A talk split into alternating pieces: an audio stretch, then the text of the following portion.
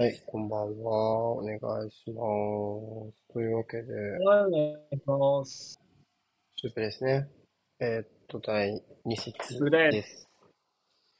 はい。ちょっと声ガラガラ、ガラガラなんですが、よろしくお願いします。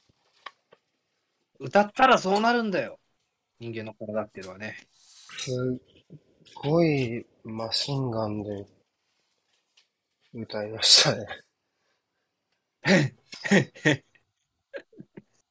だって10時、10時40分とかカラオケ入ったの。でカラオケから帰ったのが3時40分とか、3時半とかかな。もう5時間やドフェーズで何やってんすか？全く。って思うじゃん。でもまあ、土曜1時半の試合見てるのとそんな変わんないからね。酒飲んでる以外は。まあ、まあまあまあ、なんか、とかね。なんか、火曜日の朝4時に起きたりとかね。まあなんあか、そうそうそうそ睡眠時間はね、朝4時に起きたらゴリッと行くわけだからね。とかね。う。そうね。ですよ。はい。はい。というわけで、えーっと、まあそんな感じですが、まあ喋っていれば治るでしょうということで、えー、やっていきます。今節9試合ですね。はい。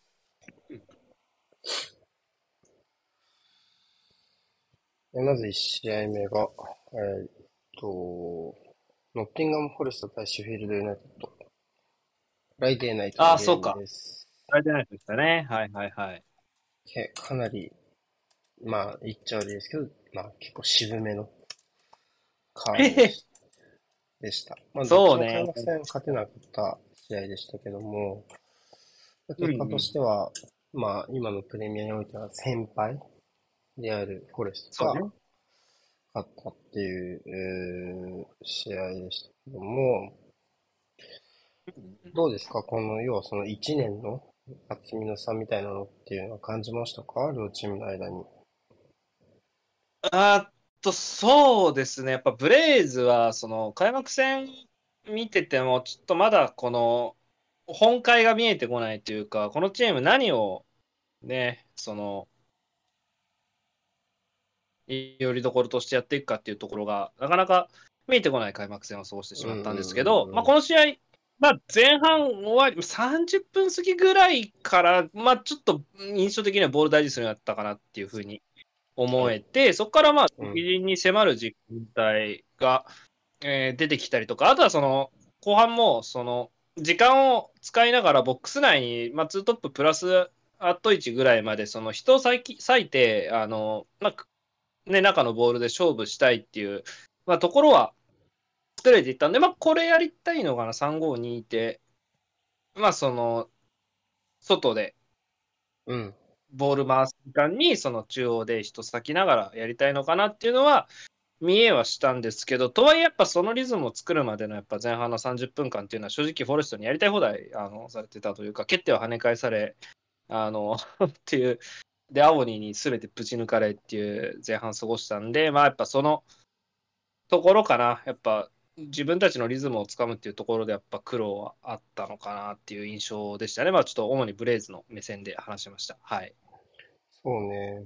まあ、フォレストは逆に言うと、立ち上がり30分は割と干渉かなっていうムードだったんだけど、そこからちょっとペースを手放してしまったようにも見えたのはし、心配というかちょっと気になるところでしたね。勝つには勝ったけどね。そうですね、2点早めに取れたと思うし、まあ、チャンスの質も結構、ね、クリーンなものもいくつかあったりとか、まあ、最初はね、早い時間帯にできたんですけど、まあ、その後かな、まあ、結果追い、後半立ち上がりに、ね、ハーマーのゴラスで追いつかれてしまったので、まあ、ちょっとね、そこからのリズムが悪かったりとか、まあ、フォレストに課題がね、そこら辺あったっていうのも確かですね。そうね。ハーマーのあのシュートはすごく、うなんかちょっと検索かけたら、あれはハーマー、ハーマーアングルだみたいなね、感じで。あの、ペナカミパーで巻いた、うんすごい綺麗な。いシュートらしいですよ。なるほどね。はいはい。うんうんうんうん。そんな感じでしたね。えーっと、まあ、とはいえ、まあ、やっぱり、えーっと、それでも勝ち切ったことは評価できますか？ウッドがね、ワンチャンスを決めて、えうんうんーいましたけども、まあ、5枚でも持ってるならちょっと挟み切りたいなっていうところもあるよね、ブレイズね。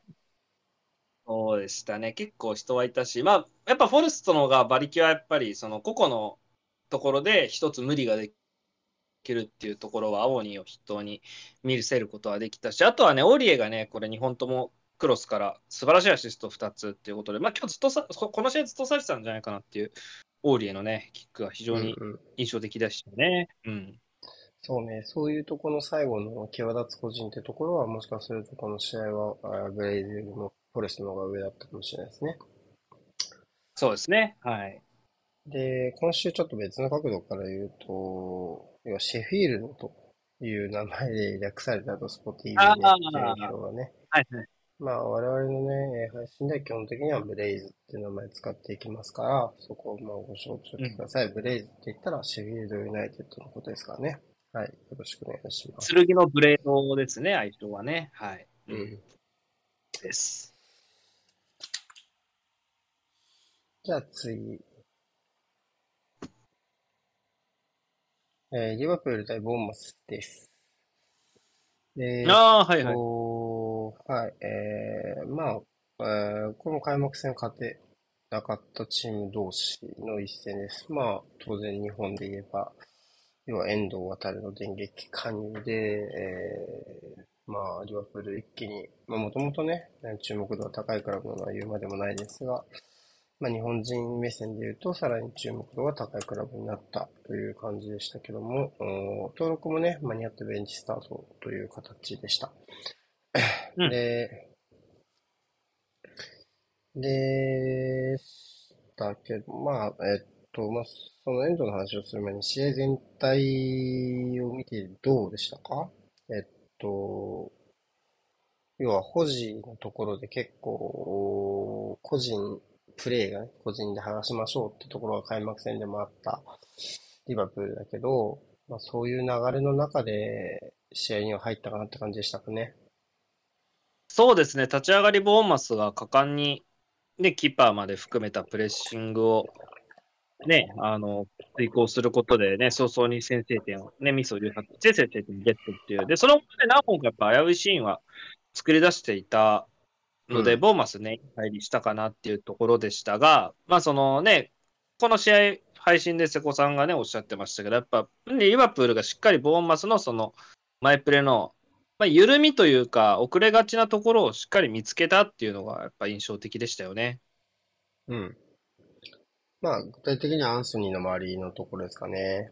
えっと、うんうんうんまあ、この試合の途中から、あーアリソンとファンダイクが並ぶような形で、センターバック2枚で、コナテがその分右に引っ張られる形だったんですけど、まあ、ちょっとコナテにアンソニーが引き寄せられると、その背後にアレクサンダー・アーノルドとか、ショボスライとか、そういう選手が、まあ、走るような形で。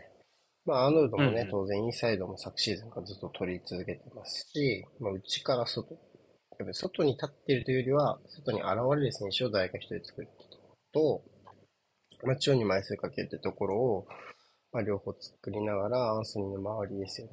アンソニーとケルゲスの間にスペース作って、そこから加速していくっていう形。うん。この形からリバプールは保持の解決策を見つけて、で、ここから一気に加速していったっていう流れで、流れが一気にリバプールに傾くことになりました。はい。どうですか？この、要は、うーん、まあ、個人の解決策をし、まあ前半の、まあそれなりに早い段階で見つけられたっていういいところと、要は、ん。姿勢のミスをして失点をしてしまった。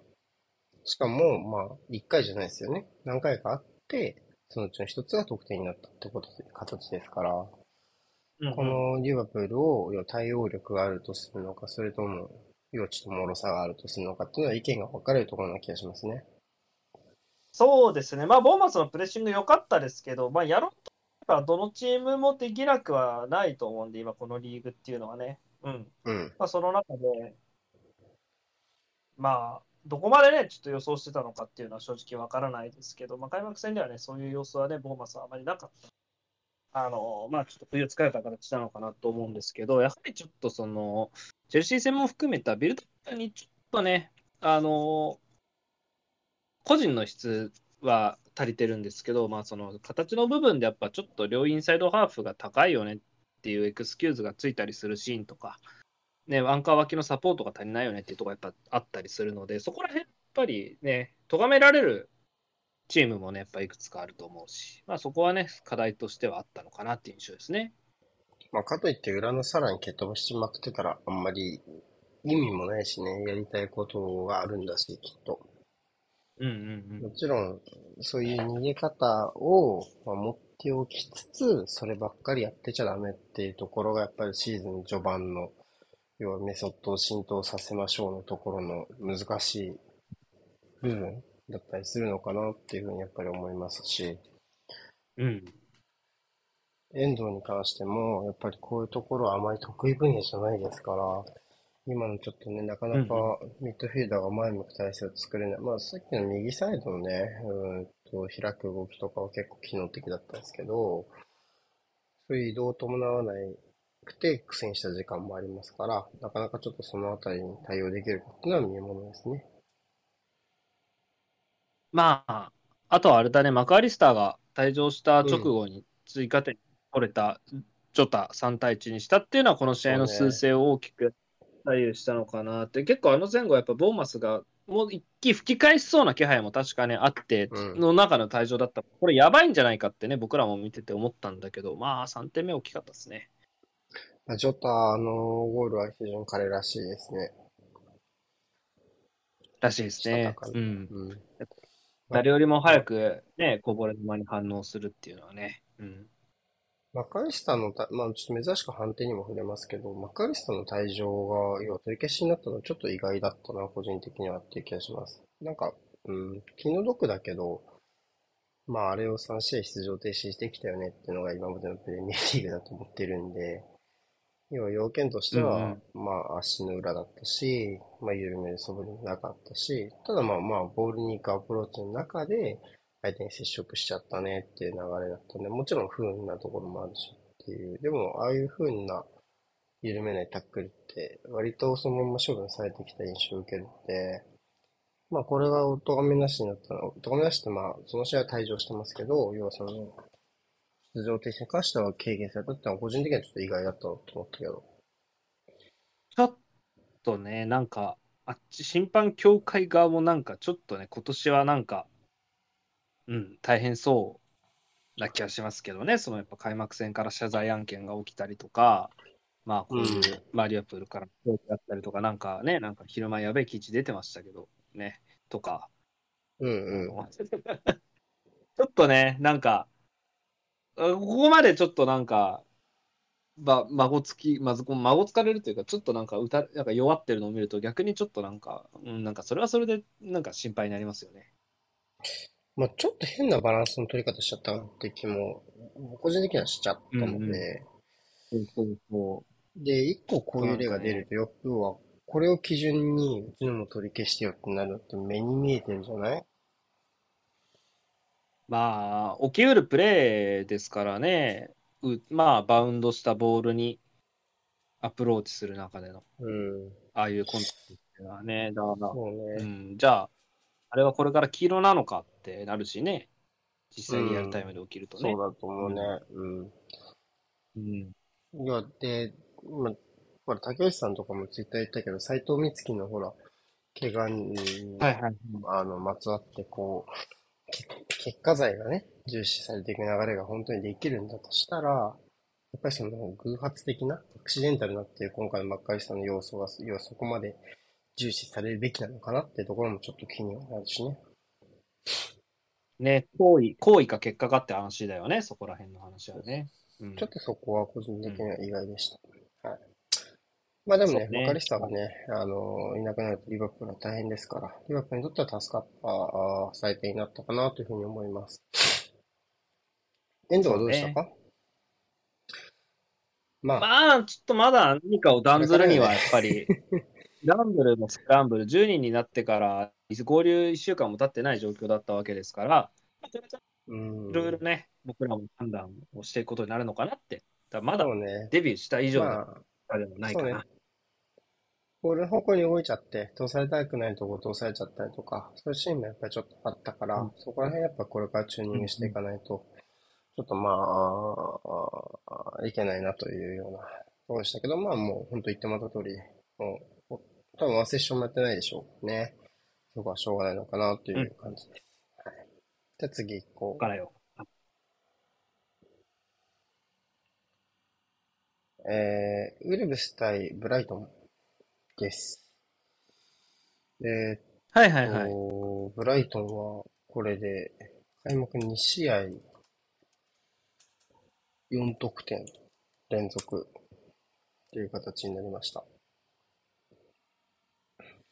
えっと、ね。はい。前半は割とこう、スコア的には互角なに推移してた感じなんですけども、後半一気に大差がつきましたね。そうですね。やっぱ前半はね、やっぱ三笘のね、センセーションから始まったね、試合でしたけど、まあ、ウルブズも個々の力をしっかりと示しつつ、ね、あの、チャンスの数は前半に関してはウルブズの方が多かったまであるような印象ですし、ね。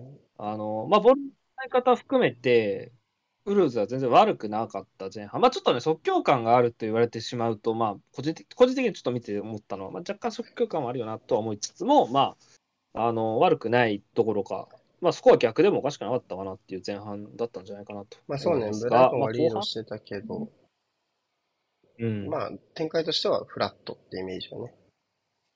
そうね、フラットだったと思います。うん、まあ、後半ですよね、立ち上がりの失点ですかね、あの、まあ、いけるって感覚が多分、ウルブス前半あったと思ってて、まあ、それでちょっと個人的にはライン高くなったかなっていうところもあって、ウルブスのね。うんで、その矢先ですかね、あの、2点目が入ってしまったのが、まあ、ちょっとガクッとあれできちゃったかなっていうのは印象としてありましたね。まあ僕はまあこの前3枚のオフザボールですかね、ブライトンの。特に効いてたと思うのは演出かな。うん、演出のフリーランっていうのは、彼のフリーランでやっぱりちょっと動かすところから始まったりとかして、マーチがだいぶその動きを受けてたので、で、やっぱり機動力の部分になっちゃうとウルブスきついじゃないですか。ディフェンスとね、はいはいはいうん勝負するのってこれ。で、ウェルベックも当然スプリントはありますから、うん、そういうところでちょっと、まあ積極的に高い位置から止めに行った。まあミラーですから、まあ行こうと思った時に行きやすいよね。っていう風になった時に、かなりその奥行きを使った、あーちょっと、まあ、デゼルビっぽくないって言ったらあれだけど、結構、うん、なんだろうな。奥行きを使っ、うんなんていうの？そうだね、わかるわかるまあ、割り切ってロングカウンター100%一ア発クセス立てじゃない、うんうん、奥行きの使い方っていうのかな。うんうんどっちかというと今までのデゼルビのこの裏のパスは、例えば、センターフォワードが降りてきて、その背後をウィングが回るみたいな形が多かったけど、そうじゃなくて、そのフォワード自体が横の斜めに動いたりとかしながら、長いボールを引き出すっていう形だったんで、ちょっとまあ珍しかったなというふうに思いました。だからこそやっぱちょっと演出の離脱半月版でしたっけ？そうだね。あんまりまあ軽そうな気配ないね。?4 ヶ月とかでしたっけ？そうだね。マンシーズの離脱になりそう。それはちょっと残念でしたね。うんずっと良さそうでしたからね。3点目、4点目、やっぱ彼からのロングカウンターで、まあ、マーチが中央に入っていって、2得点でしたから。まあもちろん、ジョアン・ペドロもね、えーまあ悪くない、えー開幕戦でしたし、まあ当然ファーガソンもいるけど、まあウェルベックがなかなか、うーん、ね、要は年内け、無怪我で終えるれるとは思えないかったりするじゃないですか。うんっていう姿はい想像しにくい、ここ数年のね、実績だと。で、かつ EL もあるとなると、まあちょっと前線のやりくり大変になるのかなっていう気も、おちょっとしてますね。そうね。うん。ブルースは、報われないですね。クーニャとか、まあ、ヌネスは最後退場しちゃったんであれですけど、悪くないんですけどね。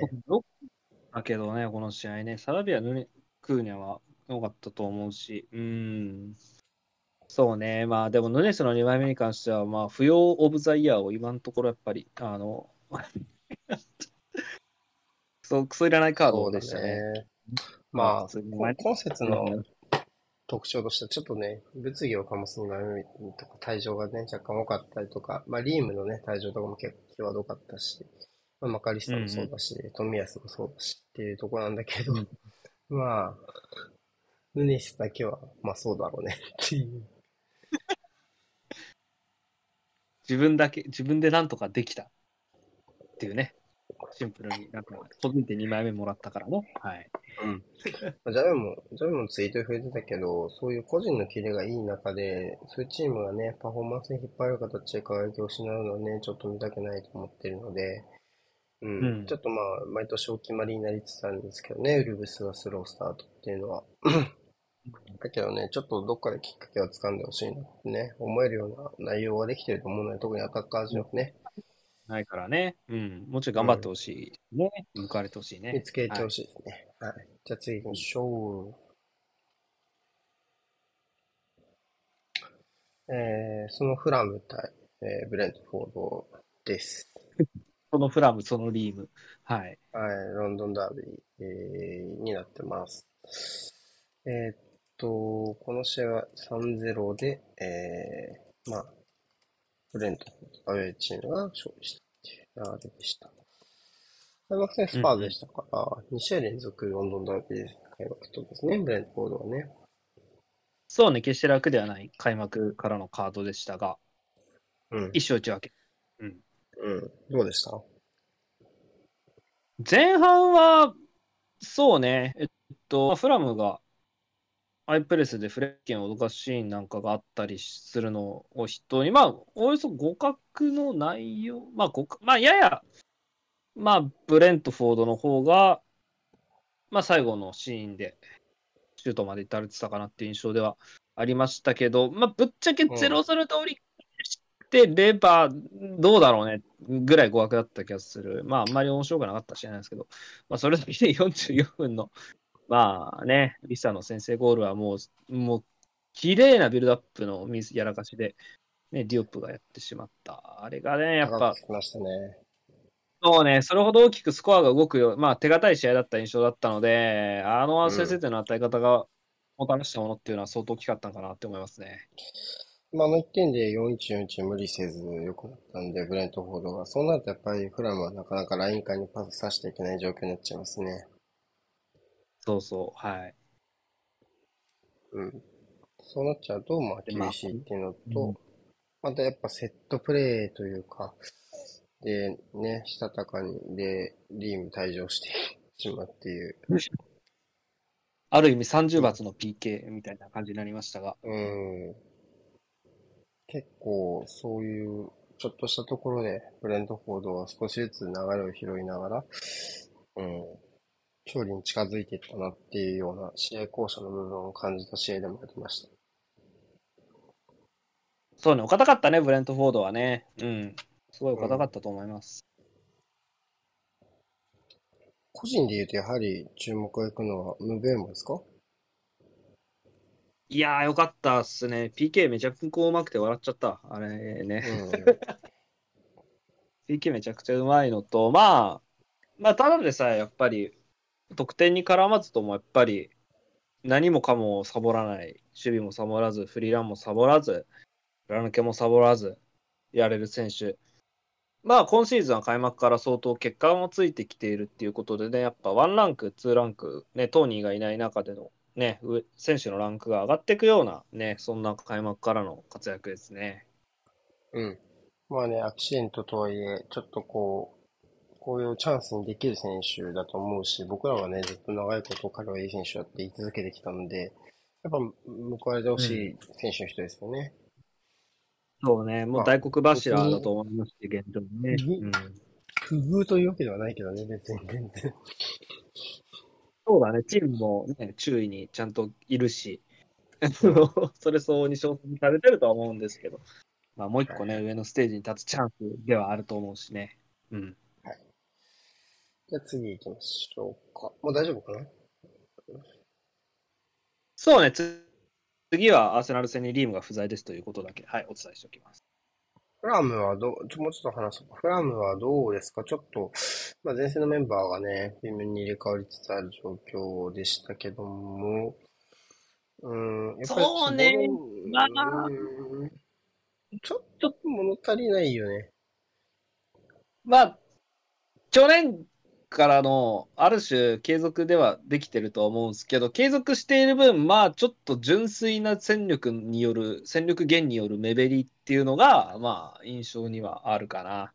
やっぱ開幕からパーリーニャがまだ帰ってきてないのと、まあ、ミトロビッチがほぼプレーできないまま去ってしまったっていうところですよね。その分、やっぱ、純粋にスケールがちょっと落ちちゃったかなとまあ、ヒメネスは悪い選手じゃないけど、うんやっぱ降りて受けるような仕事っていうのはあんまり向いてない感じがするので、うんエリア内までね、取っておきたいですけどね、なかなかちょっと難しいですね。ちなみに彼は今25試合出場した試合で得点がないらしいです、ヒメネス。ああ、一時期はね、14、5点ぐらい取ってたような選手ですけどね、シーズン通してね。うん、うんまあ、ちょっとね、頭の怪我からね、帰ってきた選手なのでね、あの応援はしたいんですけど、そうね。ちょっとね、もうちょいね、チームの、もうちょい彼の仕事量がね、いい意味で減ってくるとね、またエリア内の鋭さはね、輝くかもしれないですけど、うん、まあ、おそらくアーセナル戦ではパリーニャが戻ってくるでしょうから、スタメンにね。なので、そこでちょっと流れが変わるかどうかでしょうね。なまだ、まだ微妙なところじゃないかな。まあ、でも、一応 BBC にはクッドスタートああ、なというるほどね。形で記載はありました。はい。なるほど、なるほじゃあ次、えー、トッテナム対マンチェスターユナイテッドです。えーっと、まあ、えーっと、新監督を迎えたトッテナムと、まあ、2年目を迎えたテンハーグのユナイテッドでしたけども、えーっと、勝ったのはホームのおトッテナムという形でした。何が差を分けましたか？ど。え？ー何がって言われたらもうなんか、真面目にやってきたからよ、みたいな。ダメですかね。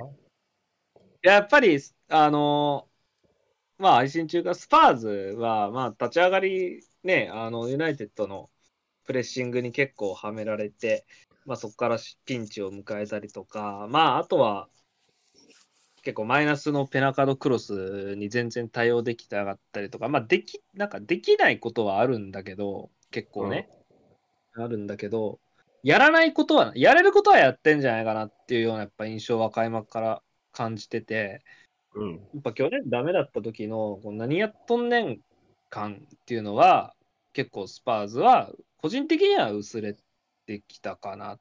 まあ、だ当たり前ですよね。去年8位で監督ポステコになって足りないところがある中で、まあできることはやってると思うし、さうん、そういうところが、まあ、なんだろうな、こう勝負を分ける形、まあ、ユナイテッドとのやっぱ比較論になっちゃう。やっぱユナイテッドはそこら辺でやっぱり、うん、なんかやれることやれてないところは、やっぱこの試合でも散見されましたし、まあ、そういうところでやっぱ、最後、まあ、スパーズが、まあ、2点差で勝ったっていうのは、そういうところが跳ね返ってきたのかなっていうのは僕の個人的な感想ですね。そうね。まあ、結構チャレンジする姿勢をスパーズが見えたっていうのは個人的な一勝ですが、うんユナイテッドはちょっと、まあ、仕組みもだけど、ちょっと選手個々人の体の重さがどうですかだね。調子悪そうなんだよな、選手がね。うん。うーん、2列目から後ろのちょっと、2列目が中盤、あ、トップもか。誰が調子、まあ、ブルーノぐらいですか？普通にプレイブルーノは、まあ、やってるし、まあ、まあ、もう調子よりはチームに、の、やっぱちょっと尻拭い役を今やってるようなところもあると思うし、うん。難しいですけど、まあ、センターラインじゃないかな。まあ、風見ろ、まあ風見ろ、両ウィング、ラッシュ、このあたりですかね。うん。前線とセンターラインか。じゃあサイドバックしか生き残ってないじサイドバック、まあ、ワンビサカは真面目にやって通ですよね。普通。うん普普通。通にやって、真面目にやってると思うし、まあ、ルーク・ショーもって言おうとしたけど、うん、まあ、ここで怪我しちゃうの、本当最悪のタイミングですわね。うん。うん。いやー、まあ、風見ろでかいでしょうね。風見ろとバランじゃないかな。まあ、守備には関してはそっち。うん。うん。ちょっとそういうところね、個人のところ。まあでも、まあなんかこの二人がちょっと出遅れるのはなんとなくわかる気がするけどね。だってレアル・マドリーってそんな早く仕上げないでしょ、みたいな。まあまあまあ、本番は5月の決勝であるみたいなところありますから。はい。そうそうそう。いうところがね、まあちょっと、うん、どうだったかなと思った試合でしたかね。まあやっぱり左サイドの崩しとかですか、スパーズで一つポイントになる。ウドジがね、絡んでくる流れが増えてってきたのは大きいし、ああいう風にサイドバックのオーバーラップが使えると、要はちょっと前節批判され気味だった損止まっちゃう問題。うん、もう、まあ、ちょっと覆せれるような、要は味方の攻め上がりを、むしろ待てるに変わってくるわけですよね、その、あ、そのね、そういう動きがね。そうだね、特に後半入ってからやっぱそこがようなった印象はありましたし、綺麗にスコアに跳ねてきたなっていうところはありますよね。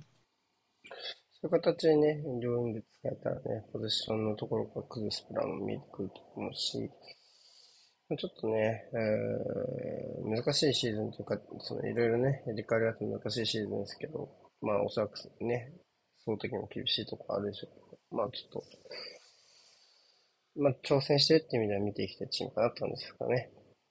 うん。だいぶ印象良くなったと思うんですよ。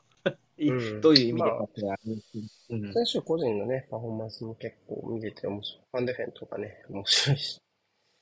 そうだね。なんか、バタバタスピードマンみたいなセンターバックですからね。うん。はい。じゃあ次行こうか。マンチェスターシティ対ニューカッスルです。いやー、どう、どう4時からこんな試合を見せるんじゃないよ。本当に。そうね。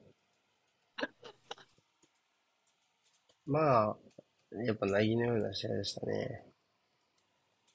いやー、シティ強え。強えよ。要は、これだけテンション低い状態でニューカッスルに出すことができるってところがすごいっていう意味ですか？あ、本当そうです。あの、瀬古さんがやっぱおっしゃってる、その、試合のテンションを、こう、ひほじ側が、ね、上げ、決めるっていうところで言うのは、それを許さなかったシティっていうのは、じゃあ一体何なんだっていう、あの、ところ、やっぱニューカッスルとしてやっぱ当然というような勝負をしたかったと思いますし、そういうところでね、部があるっていうふうに、ね、考えて僕は当然だと思う中で、それをやっぱ許さなかったっていうところねですよね。何なんだ、こいつらは、本当。はい。まあ、えっと、左にグリーリッシュ、右が、まあ、ウォーカーが結構幅ってて、フォーデンがね、ちょっとずつインサイドに降りながら受けて、えー、ズレ作ろうって動きができたのは、まあ、結構、うん、あ、そういう使い方も、いいなって思えるような、あー形だったなというふうに思うので、うん。だねフォーデンとアルバレスのダブルインサイドみたいな、ダブルシャドウというか、まあ、シャドウ気味のインサイドのような立ち位置で、この2人を、まあ、ニューカッスルのね、中盤の背後を取らせて、まあ、フォーデンはね、相当ターンもお上手なので、ああいうタフな中で、彼のその一瞬の個人のスキルっていうのが、やっぱ生きる展開あったと思うし、まあ、そういうところ含めて、まあ、柔軟な配置をね、やってきたのかなっていう印象ですね。まあ、デブライネもいないですし、まあ、多少そういう実験しながら前半戦を進むことになるんでしょうねっていう気がします。まあ、ここにね、毒が入ってきましたから、ままたちょっとね、テイストが変わってくるかもしれないですね。うんうんうん。ニューカッスルはどうですか？まあ、ちょっと、うーん、うん馬にどんどんバチャバチャしてったら飲み込まれちゃったみたいな。まあ、寝かされちゃっね。たね。沈められたというか、あーまあ、そういう印象はありましたね。やっぱり大きなチャンス、まあ、別にシティも大きいチャンスはそんななかったけどね、アルバレスのシュートがね、うんあの規格外だったのも含め、あんまりチャンスはなかったんだけど、まあそう、でもシティは1点を取っているホームであるボールは持てますよ、いくらでも持ちますよっていう中で、じゃあ、もうどっちにもチャンスいられないっていう展開を、あのそうだねまあ、ニューカッスルがこじらなきゃいけなかったで、まあ、それには至らなかったって、まあ、まあ、当たり前だよ。当たり前だよって話なんだけど、まあ、そういう展開にちょっとされちゃったかなっていうところですね。そうね。いわゆる最小失点差ながら完全に差があったような展開でしたね。うん。いやー、綺麗に、綺麗に寝かされましたね。そうね。でニューカッスル寝かす、寝かしたいよ。ほんと。ようやるわ、ほんと。無理だよ、そんな。優雅やすしだよ。うん。うん、まあね、確かに、わお簡単ではあるもんね。その、そのなんていうの、言うのは簡単。課題とうんしてね、そうそう、把握するのは簡単ではあるから。まあうんそこら辺かな。はい。じゃあ次行きましょう。えー、アストンビラ対エバートンです。えっと、まあ、うーん、まあ結構見応えというか、やっぱ開幕戦どっちも勝てなくて、えーしんどいところでしたけども、もうビラの勝利はかなり差を見せつけた勝利でしたか？いやー、そう思うね。うんうん。何回やってもこの内容ならビラでしょうね。はい。っうん、ていうタイプの、うん、ところでしたね。どのあたりに差を感じましたか？いや、やっぱりボール持ってる時にできることっていうのはやっぱ全然幅が違ったと思うし、まあ、エバートンはうん花からやっぱそこは諦めてるというか、うん。まあ、優先度できることはあまりないんだね。そうだね。あの、まあ、マクニールもいない。で、ガーナをサイドハーフで使ってます。ただ、えーキャラバトリーが戻ってきました。まあ、スリーセンターは硬いよっていうところで、まあ、もうそこで、もうガツンと速いフィジカルな攻撃を仕掛けるしか僕はなかったと思うんですけど、まあ、キャラバトリーがそこのね、接触で顔が面負傷しちゃってっていうのもあって、うん。まあ結局、なんだろうな、それを跳ね返すマンパワーは残ってなかったのかなっていうことで、まあそのスタメンで、まあ、できることをエバートやんなきゃいけなかった中で、まあそれが足んなかったら、至らなかったらもう、あ、積んじゃったねっていうような、なんかそういう切なさがあった感じですかね。まあそういう意味でやっぱり、うん、まあキャラバトレインの負傷残念だったけど、じゃあそこれがなければうん勝ててたかって言われるとまたなんかちょっと別かなみたいな感じもするしね。ああ、全然無理じゃないですか。うん。この内容だと、うん、無理じゃないですか。うん。ミラーはとても良かったですね。えーっと、印象に残ったのは誰ですか。まあ、ディーニュはかなり構造的に空いたのは大きかったですけどね。そうだね、ディニューにやっぱ無限に好き勝手されてたと思うし、うん。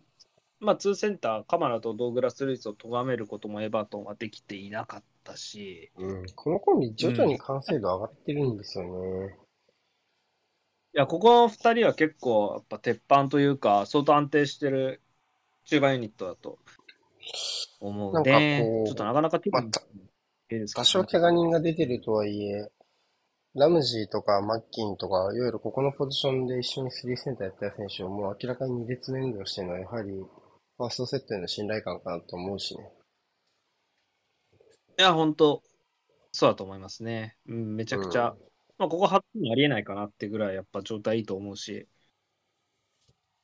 相当やっぱ保持の安定に気をつけると思いますね。まあ一応、まあ途中で変わっちゃいましたけど、センターバックのね、コンビも入れ替わったところで、なんとかやりきったなって感じですか？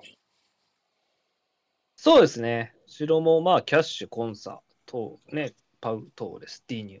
で、まあ、ジエゴ・カルロスもいますよっていうところで、まあ、持ちこたえられそうな。まあ、ちょっと、で、レフトバックがね、どうなるかっていうのは、ちょっとディニュが出て出るのか出ないのかっていうのはありますけど、まあでもアクーニャが来そうだっていうところとかで、まあ、やっぱ着々と、ね、層も含め、こう前線もね、結構オトキンスが流れた後、中入ってくる選手をしっかりと確保できてると、うんうんうんうんまあ、ベイリー。とか、もうそこら印象もね、うん。で、中でゴール前に入っていける選手の多さとかも含めて、うんうんうん。きちんと一定水準のチームに仕上がってる印象ですね。ちょっとね、差を見せつけられちゃったバターどうしますかね。ちょっと、方向性としては、まあ、第一ですからあっちしかないんでしょうけど、それだとしてやっぱりキャルバトルイの復活がかかるのはちょっとはって気がしますね。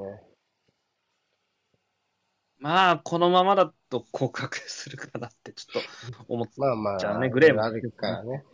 うん。うん。怪我しちゃったし、曜日も怪我しちゃったし。そうだね、夜の気がしたしね。ちょっとね、トンネルの光が見にくいなってことですね。はい。じゃあ次行こうか。ういっす。えーっと、ウエスタン対チェルシーです。そっか、もう残り2試合なんだね。はい。そうね、出た。なかなか、なかなかね、結構ね、序盤はチェルシーがうん。押してたかなって思ったけど、あ、もう前半はやっぱチェルシーが、うん。ね、先制こそね、あの、オードプラウズのキックに屈したところはありますけど、やっぱそこからのリバウンドはしっかりチェルシーできたと思うし、あの、特に前半は、うん、チュクエメカが点取って、ジャクソンが PK もらうところまでは、あの、もう勝勝ち試合の流れだったと正直思いますね。やっぱりスターリングと、スターリングと、ジャクソンのところの馬力がかなり苦労してた感じよね、ウエスタンのバックスはね。あ、フードプレイ焼いてたと思いますね。うん、まあ、その裏返しが結構後半跳ね返ってきちゃった感はありますけど、特に前半はもう、この2人のところから、やっぱゴリゴリと相手のライン下げて裏取ることできてたし、うん。充実した前半ではあったですね、PK さえ決まってれば。うん。あれ決まってればリードだったもんね。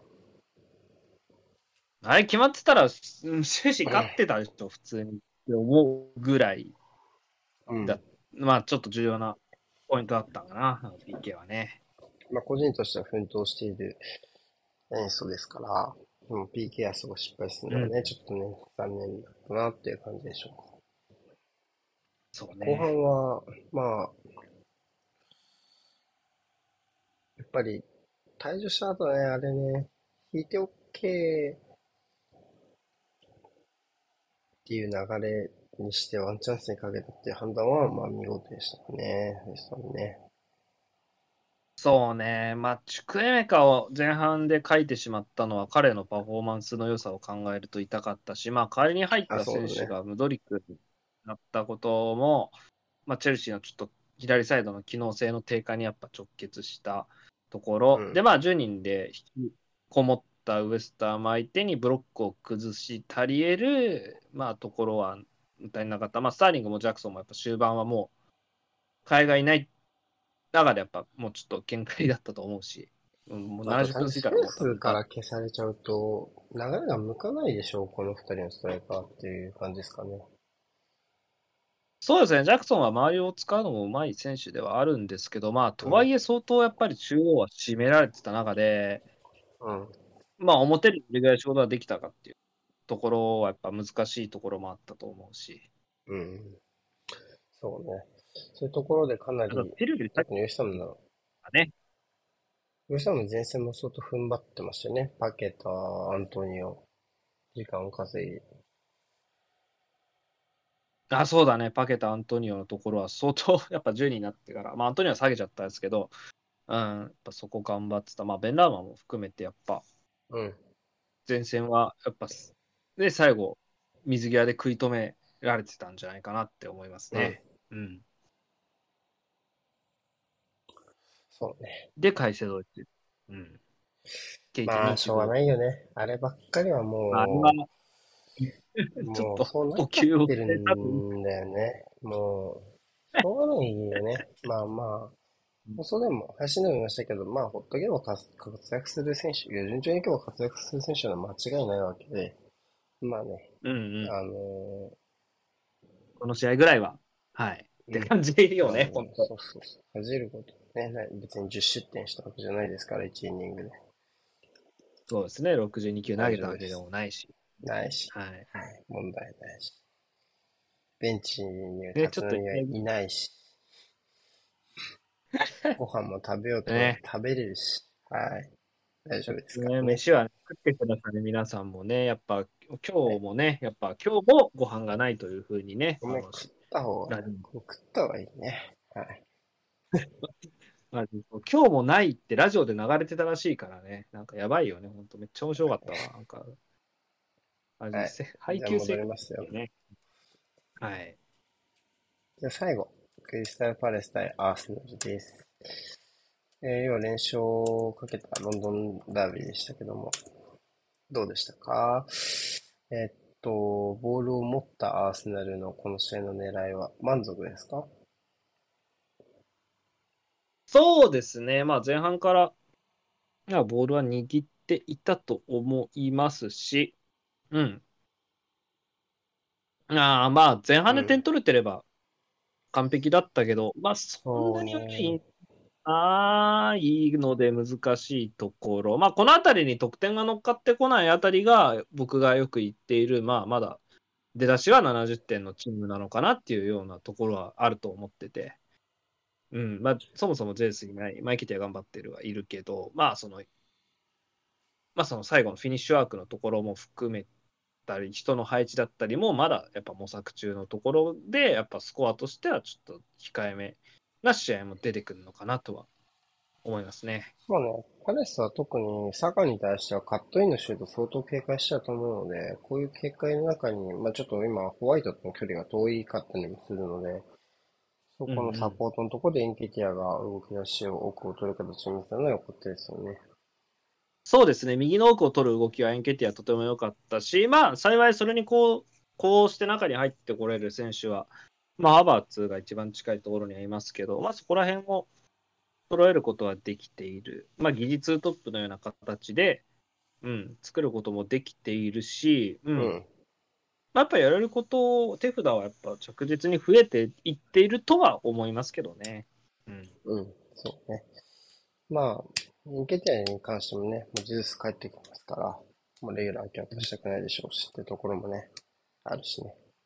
うんうんうん。うーん、あとは、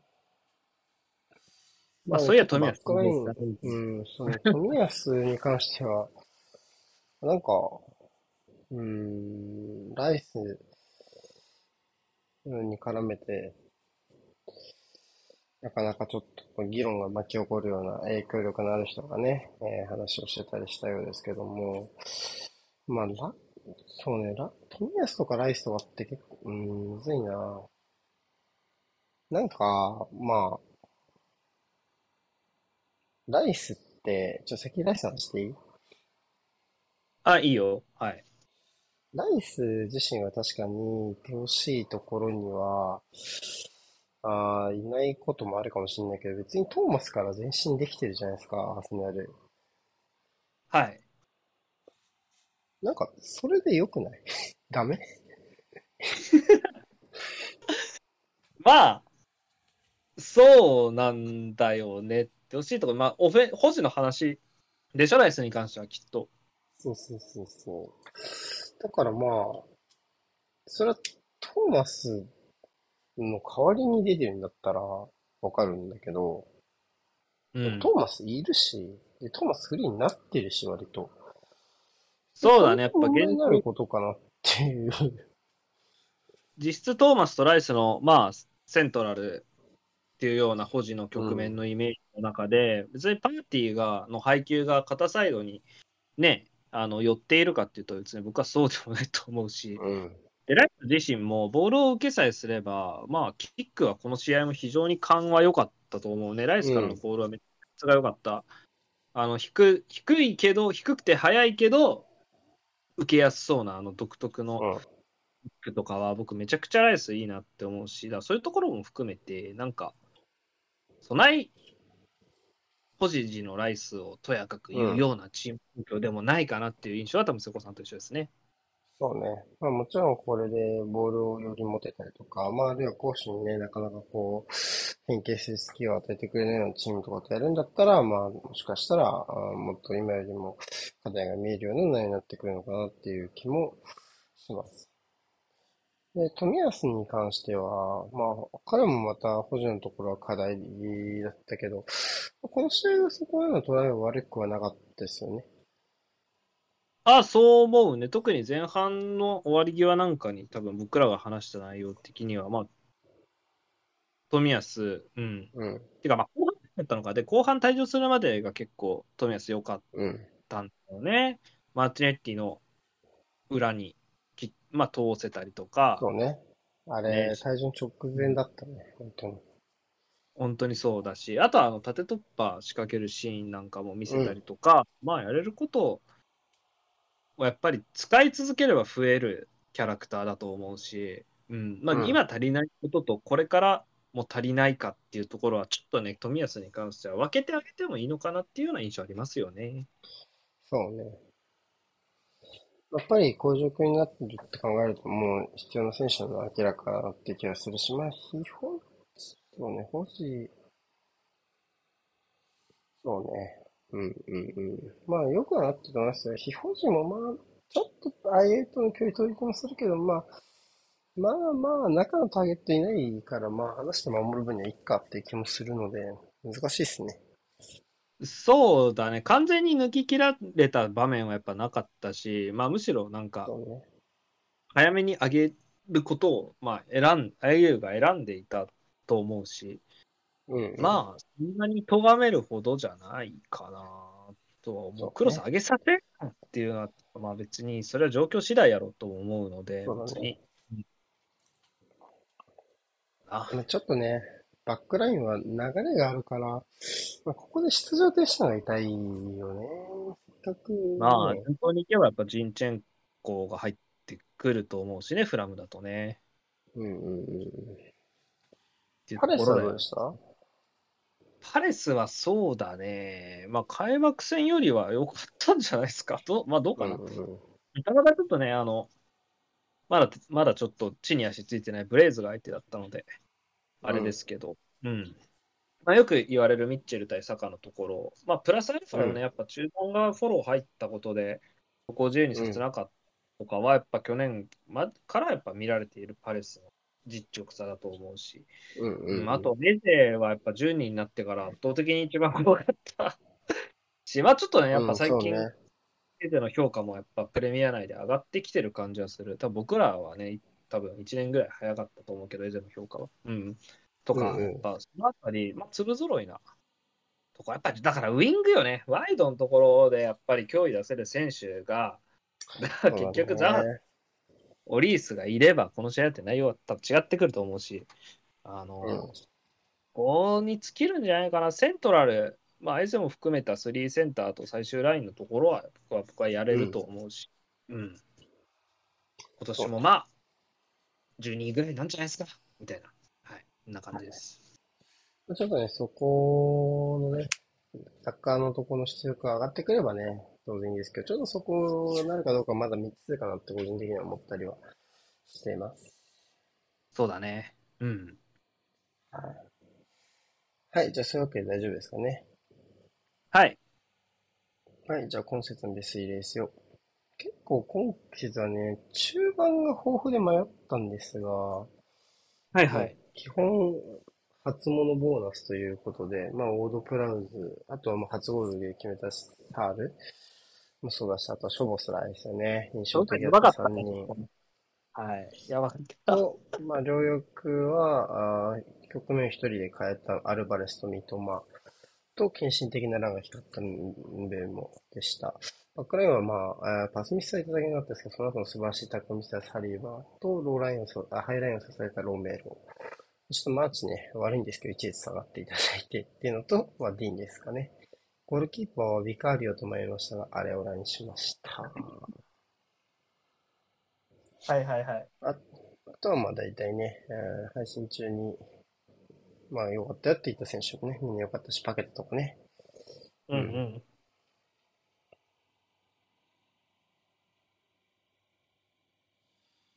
はい。じゃあ順位表見ますか。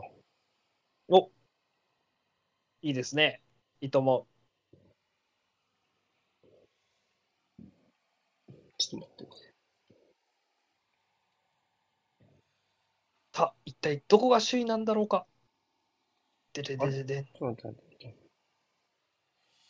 ちょっと待ってね。ネーム順じゃなくて。あえーっと、ほい。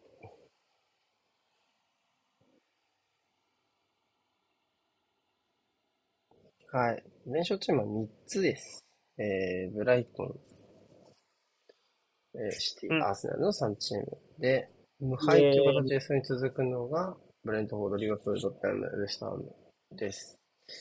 うんで、まあ、普通に3勢が続いて、最後まだ勝ててない勢が、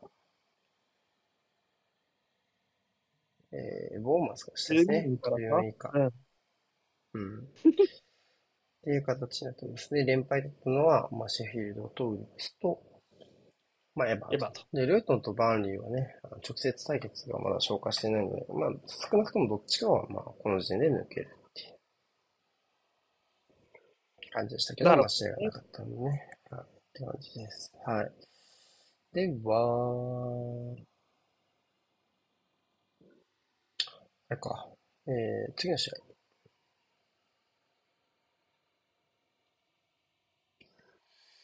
まあ実この後質今節ですね。ね。うん。4時から、あーチェルシー対ルートン、えー僕ら起いやきて見たいねてこれな頑張ろう。はい。はい。で、ランチタイムのボンマス対トッテナムはちょっとこれはできないかな、阪神逆にって感じですね。はい。うん。はい。まあ、その他はね、はい各時間帯やっていけますよ。注目はどこでしょうかあ、一応最後ですか？一応最後はね、ニューカッスル、リワプール。うんまあ、保持の時のプレッシャーがかけられ方がどうかなっていうところ、えー、だったんですが、はあ、まあ、ニューカッスルはその観点で言うと、プレミアユースでも嫌な相手だし、セント・ジェームズ・パークはジェームズだ嫌なスタジアムですね。ね。はい。っていうところと、あとは、モハメド・クルス・ダービーああ、はいはいはいはい。クドゥスももそうだ。ありますロメンだね。とあと、エヴァトールブズも結構、序盤にして結構大事な勝ちになった試合かなって。まあ、配信はね、アーセナル、フラムですけど、密かに、ね、ちょっと、早くも序盤の数勢にとって大事な勝ち点がかかってるかなという印象ですね。はい。わかりました。では、今節もね、楽しんでいきましょうか。はい。はい、ね。じゃあ終わりますよ。はい。ありがとうございました。よいしょ。